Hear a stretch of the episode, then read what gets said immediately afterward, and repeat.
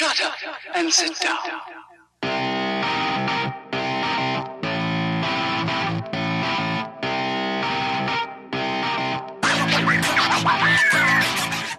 When the Wind Blows is an epic inspired podcast that brings innovation to professional development.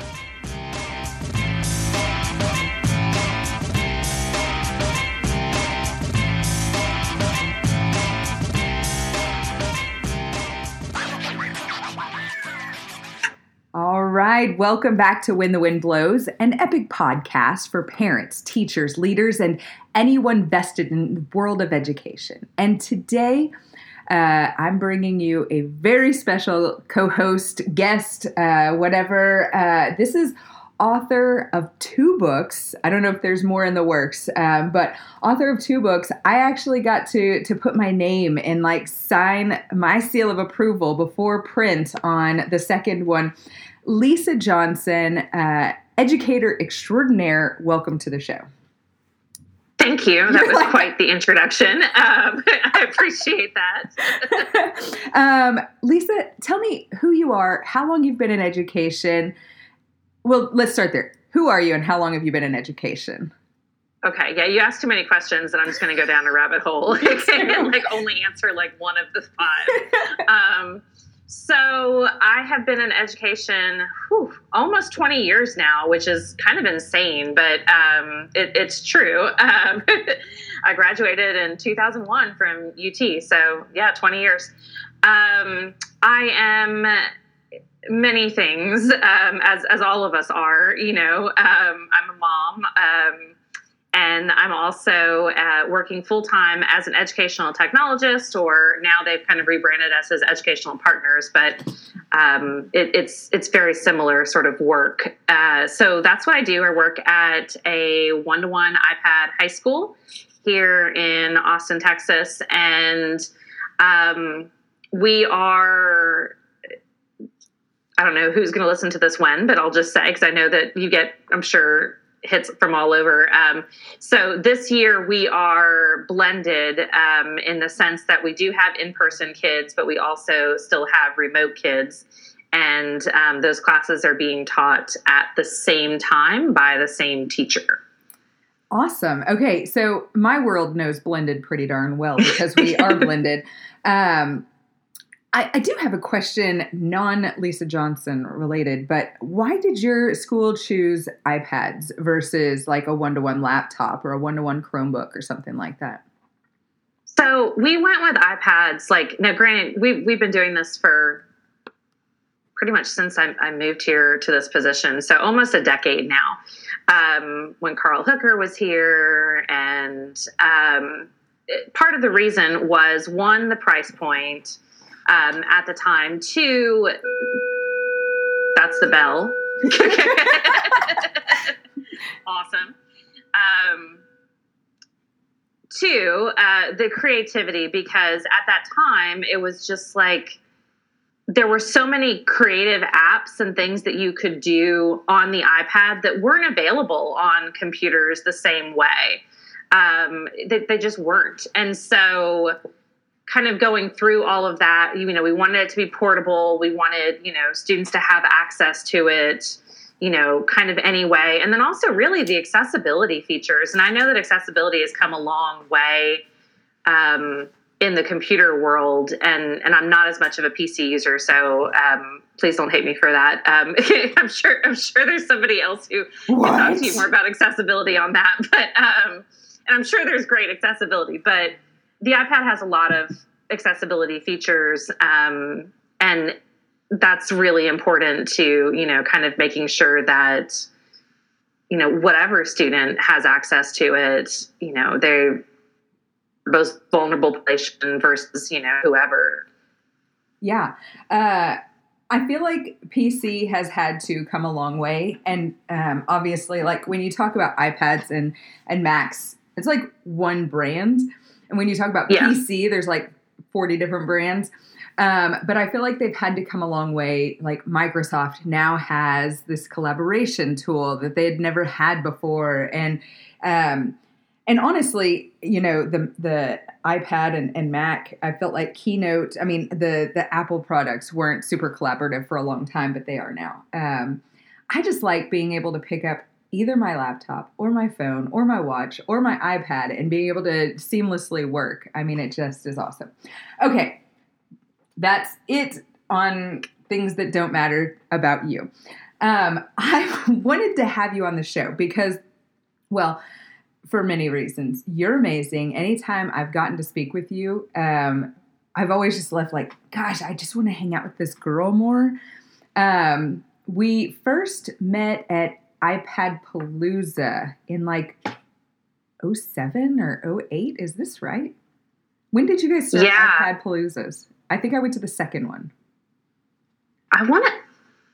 I want to say 2012. Actually, Okay, okay. So not quite as, as far back as I was thinking, but No, but I mean, I I think because my I was there the first year it started. I mean, I didn't I didn't have take I, I was attending or presenting. I wasn't um, part of the team yet, but yeah, um, yeah, I think it was 2012. I Carl Hooker can fact check me on that one. Um, yeah, and then and then we hooked up again. Um, well, over the years through um, Oklahoma things and different things like that, but also um, ISTE. I remember. Yes. Yes, there was Denver. Aaron and Ann go to ISTE adventure, and uh, we got to hang out with you there too. Uh, so your first book uh, was cultivating communication in the classroom, and the first thing that caught my eye was the cootie catcher on the front, um, and I was like, "Oh, what is this all about?" And then you've got these cootie catchers throughout the book for different things. What was your purpose behind these cootie catchers? I'm going to link a few into the show Sure. uh, so people can see it. But also, they should go buy the book because, like the recent, hey, you've written a book, but you've and I'm I'm going all over the place. So this is I apologize, but you've added so many resources into your book. You're like, listen, I know I'm not the sage on the stage. I know, you know, I don't have everything, but what I do have is like 40,000 resources. And you put all 40,000 resources into this book, which is amazing. So go buy the book. But what made Cootie Catchers stick with you? You know, it's it's funny. I was so that was obviously the first book I had written, and you know, at any time you do anything the first time, you know, you, you don't really have a, a recipe for it. You don't really have like a plan, and so it's kind of like you know, oh, I'm going to try this, and now I'm going to try this. And so every night, you know, I would go to sleep and I'd be like, oh, I'd wake up and I get an idea. Or, you know, you go take a shower, you go take a walk or whatever, and you're like, oh, that's a great idea. I'm going to go jot this down. And I wanted to have like something, like something tangible and fun and iconic, um, like v- visual with it. And I, I kept like struggling with like, what is that going to be? What is that going to be? And I don't remember. I was reading a book or I was thinking about nostalgia or something. Um, and I was like, oh, wait a second. I was like, these will absolutely work. And they're either called cootie catchers, fortune tellers. Um, they're like the paper, you know, things that we did mash with. Maybe not, maybe not mash. I don't know. I've been watching too much Pen 15.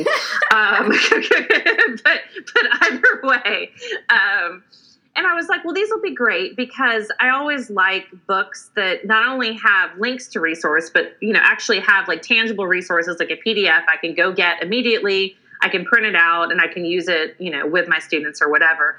And so I just thought it'd be a tangible, sort of fun way to communicate with people. They're easily printed.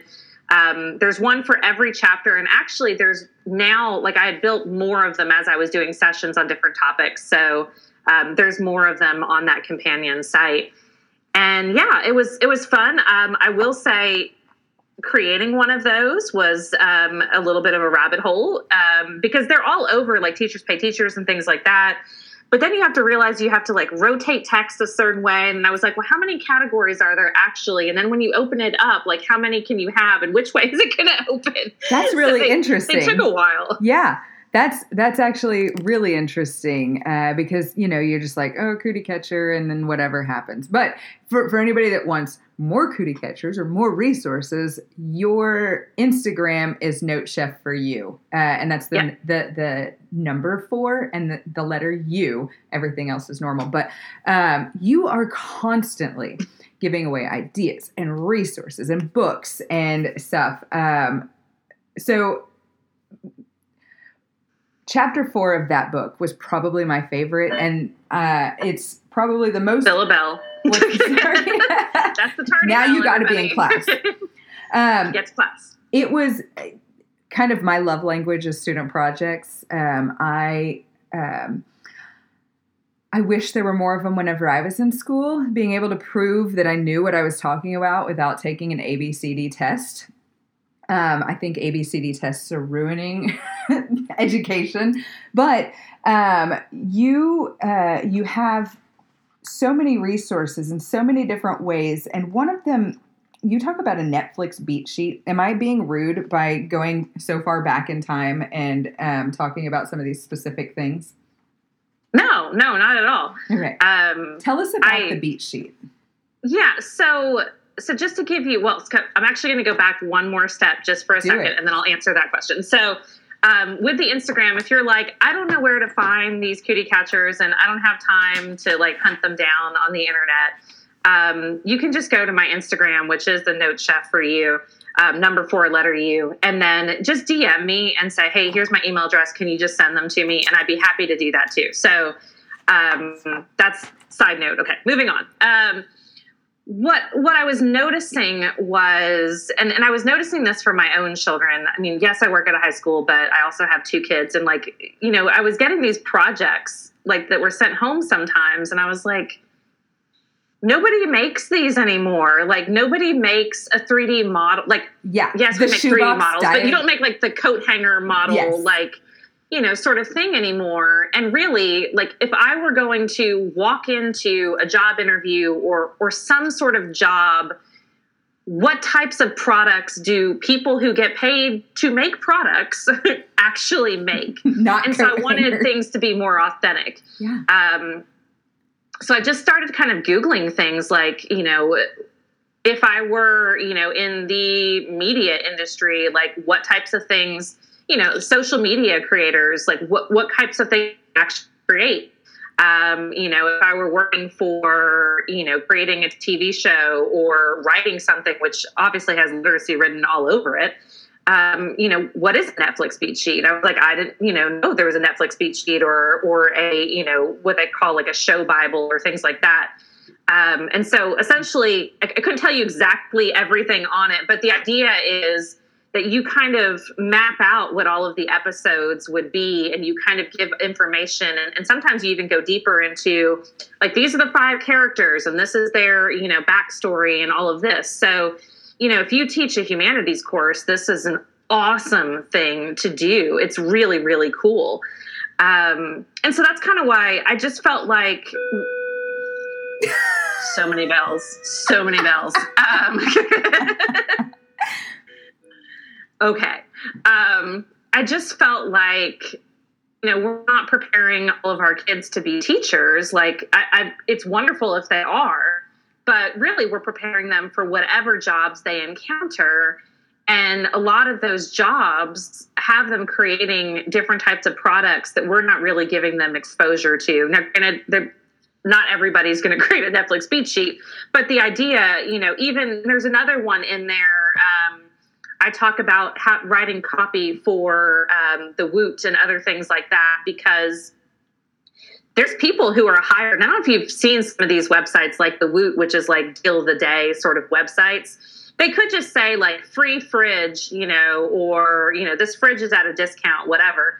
But like somebody goes in and cleverly writes like, this you know this whole backstory to this fridge Yes. and and it's it's marketing and it's fascinating and it's creative writing and i was like this is what i want to have kids exposed to because there's there's so many different types of media and and ways to create media out there it doesn't just to be you know a trifold brochure. In fact, I hope I hope nobody's making brochures anymore. Right. I mean, I'm sure we do pick them up from time to time, like when we travel, but they're not really the sole means of you know connecting with people anymore.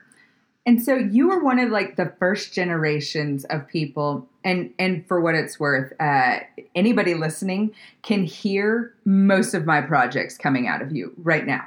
Um, so there's that. Uh, I think Austin Kleon, uh, Cle- Kleon, yeah, wrote uh, Yeah. "Steal Like an Artist," and and we'll get to that in just a second because I use that all the time. And you in the next book are talking about um, uh, finding these um, journals that uh, get you writing daily and give you prompts. But um, so many of my uh, project ideas have come from just inspired by Lisa Johnson. Um, you've also got in here, and I thought it was beautiful, uh, page 111 for anybody who buys the book, um, this like feedback, peer feedback uh, hierarchy. And I just thought it was like so perfect. And, and that's another way you can challenge kids to be more critical and also um, um, bring somebody up, somebody and their project up. I mean, the, the first one was reflect, right? That's easy. Well, most of the time it's easy. Then you're inquiring, then you're suggesting, then you're elevating. I just, I, I really love that as well. And uh, you didn't do it, but I would have never seen it if it weren't for you. So I just uh, appreciate it. But um, gosh, uh, I'm just thinking. One of the things you just said reminded me of a project I'd given a kid. Um, she'd read Joan of Arc, and Joan of Arc is amazing. Hero's Journey out the wazoo. But I had asked her to take several different critical moments from that, and I wanted her to um, create an Instagram uh, as Joan of Arc and tell the story in modern day language but using pictures that she found from the 1400s and and it was probably one of my favorite projects because she just retained more than writing uh, some sort of book report summary. And and I had just listened to I don't know. Do you know who James Altucher is? He's like a writer and podcaster. Okay, Yeah. so Yeah. he he had a gal on this week on his, and they were talking about.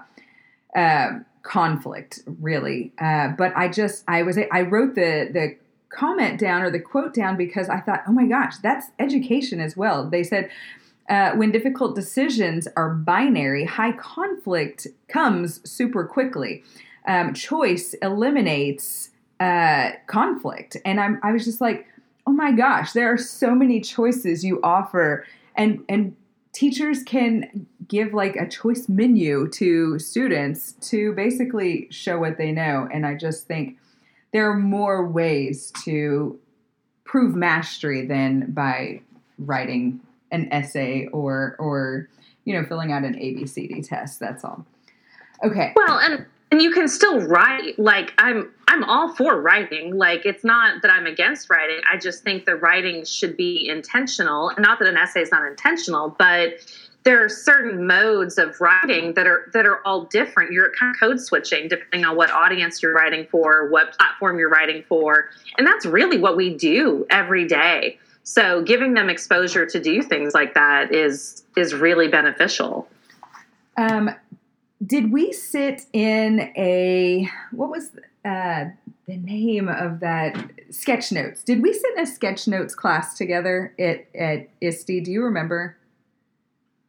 Maybe it was either at ISTE or it was at iPadpalooza OU with uh, Rashawn Richards. You taught. Uh, uh, what what did you teach? Uh, maybe I just Oh. sketch noted your class. That's that's what I did. I sketch noted your lecture. it was it was either the note taking one that I had done, which is basically chapter three, I think, in the second book, or it was the slide design one, which is chapter three, I think, in the first book. Actually, is one is one of the two. I don't know. I can I can tell you. You your your entire second book is just filled with amazing nuggets. Like and A, how did you decide to write a second book? Let's go there first. Um, well, I felt like I had more to say, and and over that time period, you know, that's the thing about writing a book. So, you know, when when when the book actually comes out, like you've written, you've been dealing with that project for two to three years, typically. I mean, some people might write faster than that. That's not really my mo. Um, working a full time job, like it's just not it's not reasonable. Um, and so by the time that that had already published, there were like new things that I was doing and things I kind of alluded to um, in the first book when I talked about like I, I started taking pictures of my notes and doing different things like that, and that kind of evolved into you know something else. And then with all the mental health and and all of those other you know social emotional learning. And then as i was working you know here i was finding that you know i'd done a lot with the projects i'd done all those sort of things. And the next step was really dealing with the social emotional learning and dealing with the executive function skills because i was ending up doing a lot of sessions here for students you know on time management skills you know working with our um, academic interventionist, you know, on note taking skills and study skills and all of those sort of things. And, you know, they're not innate to students, um, especially since we've moved, you know, relatively recently from, you know, solely analog to mostly digital, kind of blended, um, you know, over what, a decade maybe. Um, and so that's kind of what spurred that one. I felt like there was a lot on my heart that I wanted to write about and that I wanted to share and that I felt like was very beneficial um, to not only myself, but, you know, anybody out there. And, and it was interesting too, because that, that particular topic, more so than the first book, was like, you can pick it up and you can be a teacher and you can just glean stuff for you professionally out of it you can also pick up and be a teacher and glean stuff for your students because you know time management skills and digital organization and note taking and you know readers notebooks and journaling and reflection like these are things that you know anybody can benefit from. And that's what i was finding too. I was doing a lot of research at the time and i was like wait a second. Like these are all things that are popping up in you know talking about CEOs and talking about businesses, and everybody's talking about these things like goal setting and the habit trackers and the values and and so I thought, well, I'm seeing it crop up in all of these places. Why not just assemble all of those resources in one spot so EDU can kind of take a look at it and and it can kind of be immersed there because I wasn't seeing like there was crossover. Like, yes, you see it with CEOs. Yes, you see it with bullet journaling. Yes, you see it here and there. But I wasn't seeing as much of the mesh within EDU. And so I just kind of wanted to bring it all in one spot. Which I am thankful for. And just so you know, you could you could hand this book to a high school student as yeah. a textbook or like a, a summer reading before school starts next year and and watch that transformation as well. Um, one of the things I, I wrote, and I'm going to say again, uh, you have a way in your writing style to bring like pop culture in. I think you were talking about Friends. There's so much Alice in Wonderland in this book, uh, which is so awesome. But you just have a way of of speaking my language, and I think that that's something that a lot of people who write um, you know these these nonfiction books or these kind of education books they're like i've got to use my academic vocabulary and i've got to make sure that i can say things with 45 words instead of you know three because it's uh, going to fill a page better. But you just have this way of saying things and maybe it's because you've got ADD, right? I mean, you self-proclaimed ADD, right here. Well, uh, and, and, actually diagnosed. okay, okay. So diagnosed ADD. I don't know what it is, but you you speak to me so clearly in your books, and I just I really appreciate it. So. Um, and and they're not just for teachers. Is what I guess I was trying to get out. Um, my daughter went through um, because she the executive functioning skills like i don't know you just kind of assume that it's happening and it's just not um, and and how can you teach content when they're not knowing even how to to take notes? How can you teach content and expect them to turn it in on time if they have no idea of time management? And so there are just pieces of this that you can hand over to a kiddo. And and again, I'm not. I say this with like all honor, respect, and and love you have a way of speaking that doesn't make somebody feel like an idiot. Like I, I feel like my 15 year old can read this book and she's going to get just as much out of it as I was able to get out of it at 40. I I appreciate that because I didn't. When you're writing, it's like I want it. I want it to sound like me. I don't want it to sound like it just went through editing and it could be written by anybody. Like I, I still want my personality to come through um, and i want it to be relatable. And so i mean i do i do share a lot in that book. Um, and it's funny because you already mentioned the add so it was it was interesting. So last last august um, I actually, and, it, and, I've said this on Instagram and I've said this publicly, but last August I actually had um, an ASD diagnosis, which is ASD level one. For anybody who doesn't know, um, is basically what Asperger's was um, before they changed it in the DSM. And so as I was, and, and anybody who deals, you know, and knows anything about Asperger's or, or really anybody, you know, dealing with these sort of things, executive functioning skills are very much um, needed and important, you know, for survival in the world. And so it was really interesting as I was going back actually over both books, because the first book deals obviously with communication, and I talk about a lot of the duality of that. And at the second book, I was like, oh, wow.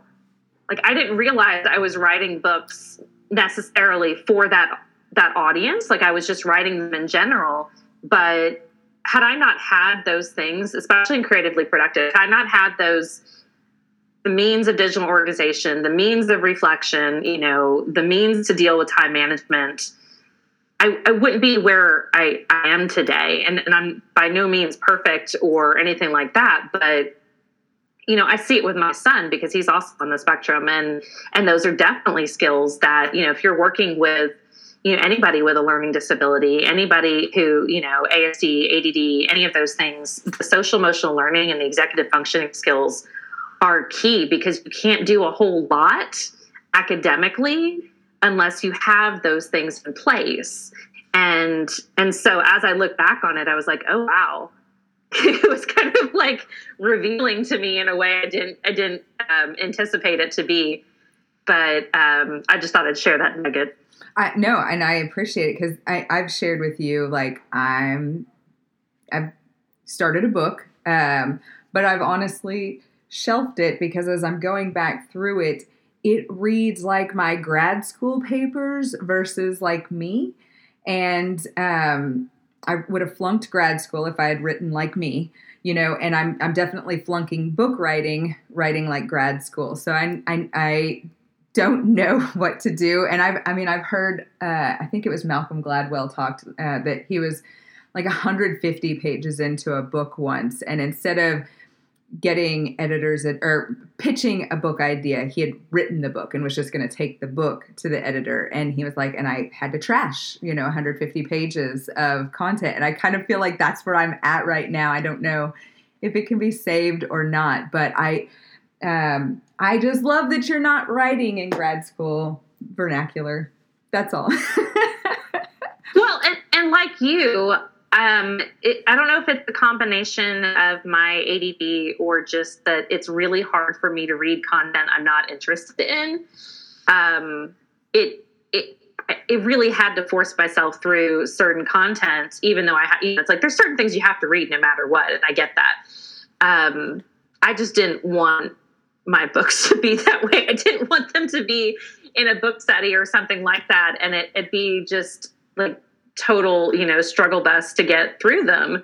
And and so i did fight a lot of times you know um, initially with the first editing i was like i still want my voice i want to share all of these things but i still want my voice and personality you know to, to be within this book because my favorite books like i don't know so this is a side note but um, since you mentioned nostalgia, and if anybody has read um, or seen, so you on Netflix, it should be coming out with the season three um, soon. But you is actually based on a book um, with the same name by Caroline. I want to say it's Kepnes, K E P N E S. Um, and she wrote um, she used to re- write for like a teen beat magazine or something so her entire books like every book is just tons of pop culture references and you know like illusions and it was so cool so as and, and this might help you too because um, I, I know it helped me it kind of the whole blend of Steal Like an Artist but at the time I was writing, I was also keeping a reader's journal slash reader's notebook. And so I would write like, hey, I really like the way that they, you know, start these sentences, or I really like, you know, how they use this type of story or this type of imagery or whatever. And so I kind of have my own you know book bible of like cool ideas i've seen that you're not necessarily stealing per se like you're you're kind of making them your own and replicating them and i'm not using all of them but when i see somebody you know do something in writing that i'm like ooh that's really cool i really like that those are things that if they appeal to you most likely they're going to appeal to others and so i tried to kind of i mean that's why all of those books have so many pictures in them because I like seeing what's being described. And I think that's really important when you're trying to convey that to somebody. You know, that's why, especially the second book, um, has so many. When you open it up, yes, there's six chapters, um, but each chapter, like it'll start like, you know, 1.1, 1.2, 1.3. So you can kind of go, okay, well, I just want to learn about uh, portfolios within digital organizations. I'm just going to go to 1.4. I don't know if it's 1.4. I can't remember. Um, or you know i'm going to talk about goal setting. Well there's like you know 4.1 4.2 4.3 within that chapter. Maybe i just want to learn about habit trackers then i'm just going to go to section 4.4 because i didn't want it to be overwhelming to people. And so breaking down that content was really important. And actually that's again another executive functioning thing. You know if you if you work with kids um, really anybody now you know breaking down content into ways that's easily digestible and easier to find things. We're not dumbing down content, you're making it more accessible to people. Yes. And I don't know how on earth, I mean, I'm just flipping through the pages as you're speaking, um, especially chapter four. There are so many different mood trackers, health trackers, water trackers, all these things. I don't even know how you would put that into words? Well, there are going to be seven rows, and each row has 10 water drops, and you're counting water. And, like, yeah, no, like being able to show what you're talking about is huge. Um, my favorite picture in the entire book is uh, in, uh, is this five? Chapter five. I was here. You at the poetry slam. Oh, yeah. you i don't know gosh in you said it in like the first chapter like you were the only girl with two boys and so you had all this time growing up where you didn't have a roommate in your room basically and so you you spent time doing these things which is actually really interesting to me. Um is i mean so I, whenever i think um uh, asd anything, any of the levels, there's usually some sort of giftedness and also some sort of um, like area that is lacking. Is your giftedness the the idea of executive function, or is you know I get and you're a writer like I don't know you write everything you're literally writing daily, and I admire that about you as well. But um, do you think the the writing or the um, keeping track of things and, and, time management is a giftedness on your part that you're trying I to teach? Think, so so looking back because I, I was also you know i've had my own personal deep dive and trying to understand like why i wasn't diagnosed earlier which many women on the spectrum are experiencing this so it's not um, individual to my case but um, i think i think what it was was that was how I maintained my like not being anxious and not losing it. Like So with ASD, you you do have a lot of like worry, anxiety, things you can't control. And and are, I mean in life obviously there are many things we can't control. We've all learned that in 2020 and 2021. Yeah. Um, you know, but there were a lot of things that I couldn't control and I think you know, having things that I could control um, whether it be you know organizing things or you know my space or my time you know those things were really important. And i think you know, they they're inherent to who i am now. I don't know if they're a gift or they're more just like things that i had to get really good at because i struggled with other things uh, I did struggle with social interactions. Um, you know, now, again, like when you meet somebody who's an adult with ASD, it looks very different than a child with ASD. Right. Um, and and everybody's you know there, there's a whole saying of like if you've met one person on the spectrum you've met one person on the spectrum like they're all different even Right. though they share certain things um, so I, I really think it was a way to manage anxiety and manage control um, of things I really didn't have control over. Like we moved around a lot too. Um, and so I was never out of school until high school. I was never out of school for more than like two or three years. And so I think that was part of it too. It's like this is something that's consistent, you know, whether it be journaling, whether it be, you know, like so I had gone back to my journals, um, and this probably be book three at some point, but I'm not I'm not writing it right now Okay, I was going to Um, ask. but I had gone back through my journals um, that I'd kept in high school, and it was really interesting because I was going through them, and I'm like, there's like if anybody had read these now, like there's no way somebody would not have known that I was on the spectrum. Like, and there's a lot of pop culture and nostalgia in there, but there were times where I would. And I, and I see this in my son too, so it's kind of interesting, and, and just all the you know autism things I've read about and, and Asperger's, but um, I would keep track of a lot of things. And so, like, even on the radio, um, I had, like, in certain days, I would keep track of how many times a certain song would come on the radio and exactly what time. So it'd be like 253, Total Eclipse of the Heart.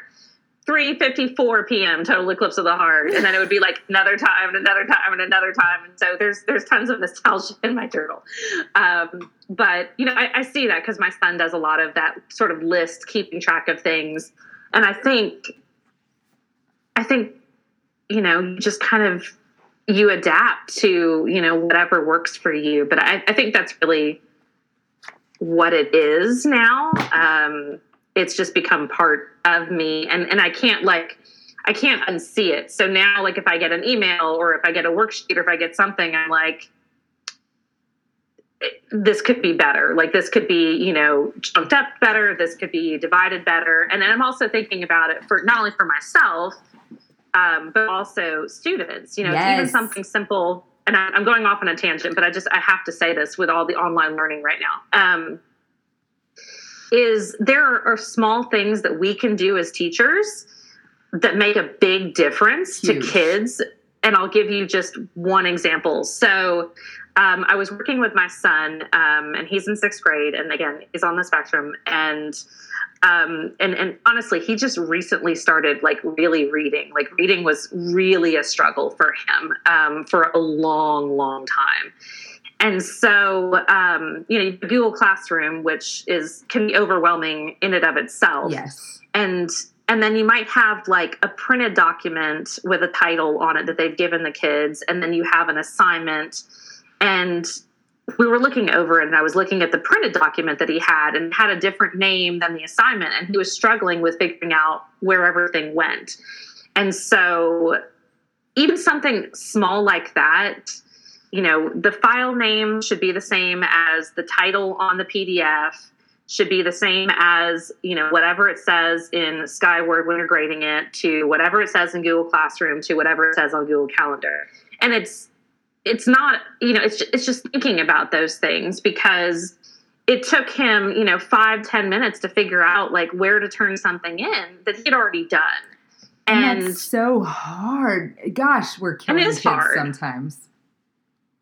And so it's it's little stuff like that that I've I've become even more aware of. I was like, well, if we just turn that into a bulleted list, or if we just, you know, added a few titles here, or if we just, you know, so many different things um, added you know decoding and, and, added some visual icons to it or w- whatever it is there are small things that we can all do that made a huge difference and that gets into udl like makes a huge difference obviously for the kids who absolutely need it but it benefits everybody. Yeah. Like when you do that it doesn't you know people who don't necessarily need that it it does benefit them well do you think well and that's a whole nother rabbit hole but do you think it was the the fast uh, nature of having to create content online that kept people kind of not thinking about design?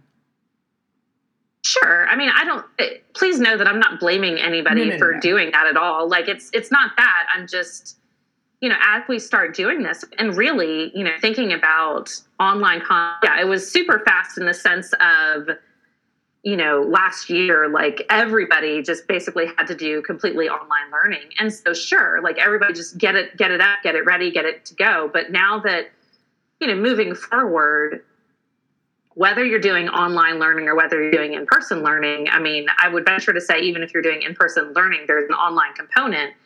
And and how we organize information for students and and how we deliver that information you know, there's small things that we can do that have a huge difference um, to it. And so I just think that's important. You know, even, and we look at it web design, accessibility, like all of those things. I did a deep dive on that as well because I was curious, just like in web design, you know, are, are we designing things for screen readers? Are we using, you know, headings and things like that? Because that's going to be the next, you know, sort of thing that we have to look at. And I'm not, there are people out there that know far more about that topic than I do. Um, but when it comes to visual literacy and when it comes to kind of like chunking information and making it more accessible to students, that's something that I, I started in the first book and I've just continued to carry on um, because it is so vital and it is so important. You that whole little rant you just went on. Like, um, yeah, sorry, that's a little bit of a soapbox, no, but it's, it's totally so fine. important. I found out three years ago through diagnosing Tatum, my oldest, and now subsequently we've got Jolene going through it too. I found out I was dyslexic like I was labeled LD in fourth grade, and you know, that sent me to a resource classroom where somebody helped me with answers. I never really had to do a whole lot until I got to high school, and then I was like, okay, I'm kind of screwed here. Um, but it was through getting a diagnosis for her that I was like, oh my gosh. Uh, so I'm primary surface dyslexic. Um, and so I can tell you, like, oh, on page 143, there's a picture of a sea lion up there, and it doesn't really have anything to do with that. Anything on page 143 is on 138, but I do know that the sea lion is there, so I can easily turn to what I'm supposed to be looking at. And I retain information like with an uncanny ability if I hear it, but if I have to read it, I have to read it like three or four times to pick it up. And so you talking about bullet points, talking about subtitles, talking about, you know, the way we present information to a kid. Gosh, and and we're finding out that dyslexia is a spectrum as well now, and um, just like how many people are impacted by ASD and dyslexia that were kind of these unknowns until maybe 10 years ago. And Oklahoma just passed an early identification bill, but it was never on our radar because while Tate was learning to read, sure, kids, you know, don't retain things. Sure, kids, you know, I've got kids who aren't dyslexic that are writing numbers backwards, you know, uh, because they're in this learning to read phase. But when you're reading to learn, oh my gosh, were there glaring issues. And and I told um, I said it, we did a podcast on dyslexia a few uh, weeks ago, and I was like, Tatum did more math than her peers when she was using Khan Academy because she would either write the problem down wrong and work that problem and it was right but you go to enter it into the digital curriculum there's no forgiveness and you're like okay you wrote the problem down wrong let's do it right this time. And so we got to where we were looking at the problem, writing the problem, making sure the problem was written correctly, working the problem, and then she would go to enter the correct answer and would transpose two numbers in her mind, not even, you know what I'm saying? And so she'd get it wrong. And like knowing the process and knowing the math, like she has it. but we've had to really slow down um, because there's just no forgiveness in digital curriculum whenever it comes to things like that. Um, gosh. No, you're you're 100 percent right, and and I'll just say too, uh, kind of tag on to what you said about dyslexia and also ASD. Um, really, ASD wasn't a diagnosis until like 1997, which um, was when I graduated from high school. And so, you know, people didn't, and I had many misdiagnoses um, throughout my years, um, many. Yeah. And and and same thing with my son. Like, not only is he on the spectrum and probably has ADD, um, most assuredly, but he also, I'm sure, has a, a, touch of the dyslexia as well because it all kind of feeds. There's so many different things that feed into, you know, reading and processing information and all that. But um, all of this to say that I do think this, as educators and as parents, this all needs to be on our radar much more than previously not because more kids have it like they're getting it you know from like transfusions or anything but because they're getting diagnosed because more people are understanding and able to diagnose it than before. And so you know that's the thing. I think you're going to see a lot more late in life diagnosis on a lot of these things and hopefully more early diagnosis on these things as well um, because more people are just aware and they understand kind of the, the nuances about these things. And it's you know i mean it's all relatively recent. I mean think about it, 1997 like i graduated high school. So within you know what 24 years now which is it's really a small tiny, amount of time in the grand yeah. scheme of things you know people are going oh and that's also funny too because I think you have the same sort of thing. And if I, if we've got parents listening, um, a lot of times you as a parent or an adult are diagnosed when your child is diagnosed. Like that's really what happened with me. Um, it, it happens a lot. Well, and just the light bulb that went on, and then you know you start consuming the books and and i know we've totally switched so i'm gonna have to like rename this, podcast maybe split it into two but um you you start doing all this research and then like because so with with Tate um, pre-K kindergarten first and second grade she was gifted and talented based on these scores from this arbitrary test yada yada yada.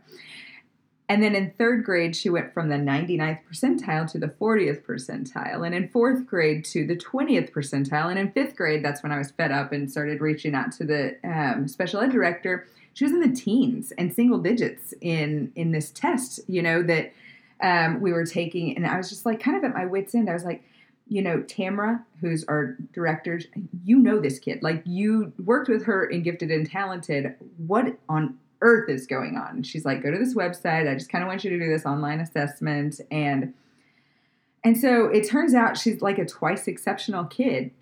Mm-hmm. And it turns out I'm probably a twice exceptional kid as an adult, you know, and and as you're going through this, you're like the the disability or you know whatever it is. I haven't been in education classes in a long time. You know i'm sure they've changed it and that's not legal to say anymore but um it's it's a giftedness in ways. And and the way we can verbalize and have conversations and communicate is on on a much higher level than a lot of people especially with her peers. Um, she finds that she's she does better in conversations with adults who know how to carry a conversation than she does with her peers who are like whatever bro you know? I mean she can whatever bro with the with the best of them but um, but she can also carry on a conversation. And and i have her do she does video content like crazy. She has her own podcast because she's just that kind of a communicator. And we use that uh, to her mastery uh, proving benefit you know? Um, so I'm probably screwing her over for, you know, the day she has to take the ACT. But I know she's a smart kid. On paper, she just won't look like it, and that sucks. I mean, I think I think that's for a lot of kids too. Yeah. Um, I, I, will say I just attended and I paid like the upgrade so I could have access to like it, so it's a free conference. It's called it's called the Bright and Quirky okay. Summit. Okay. Um, and it's fantastic and it's all devoted to 2e you know kids which basically are twice exceptional which many times have you know they, they might be asd but they also have you know something else. And and wh- whatever it is there there's co i would say comorbid but um, d- different things going on. And there's you know things that they're really good at and things that you know they're not as good at. Um, but the conference itself was fantastic. It was all virtual you know people from all over the globe um, parents educators psychologists you know authors, researchers, everything. So it was like top quality content. Um, and, and I got a lot of good stuff from that. Actually, I think I just sent it out in a recent newsletter. Um, a lot of the the resources that they were, you know, kind of shared out. And I think that's really important. You know, there's so many. Once you kind of know take a deep dive because there's some amazing content out there. Um, I haven't really done a, a, blog post on my own ASD and, and kind of sharing resources. Um, that'll probably come at, at some point. Um, Maybe it's we're, we're trying intro. to finish out the year right now. Maybe it's the intro to book three. Yes, Just saying. yes. Just saying. Um, um, um, um, man, I don't want this to end. Like, I feel like we've been trying to get this to happen for a million years. Um, I do uh, have one more thing though. Like uh, you, you give um, resources for taming time. Uh, I did a bullet journaling class, like taught bullet journaling. Once I felt like I got good enough at sketchnoting, I felt like I could kind of teach bullet journaling. Um, but what is your go-to resource right now for kind of prompt uh, prompt journaling? Ooh.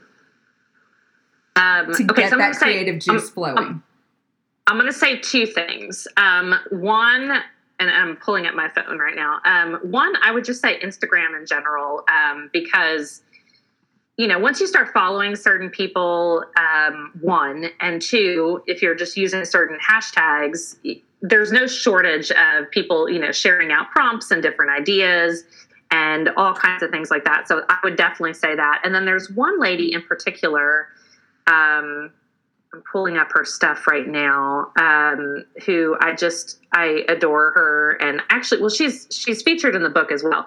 Um, she's called Guided Journaler on um, Instagram, and she'll put out not only prompts, but she has like downloadable ones. Um, which are super and, and the ones that she recently did and they're free on her website are the alphabet inspired ones which sound like very elementary in nature but they're they're not.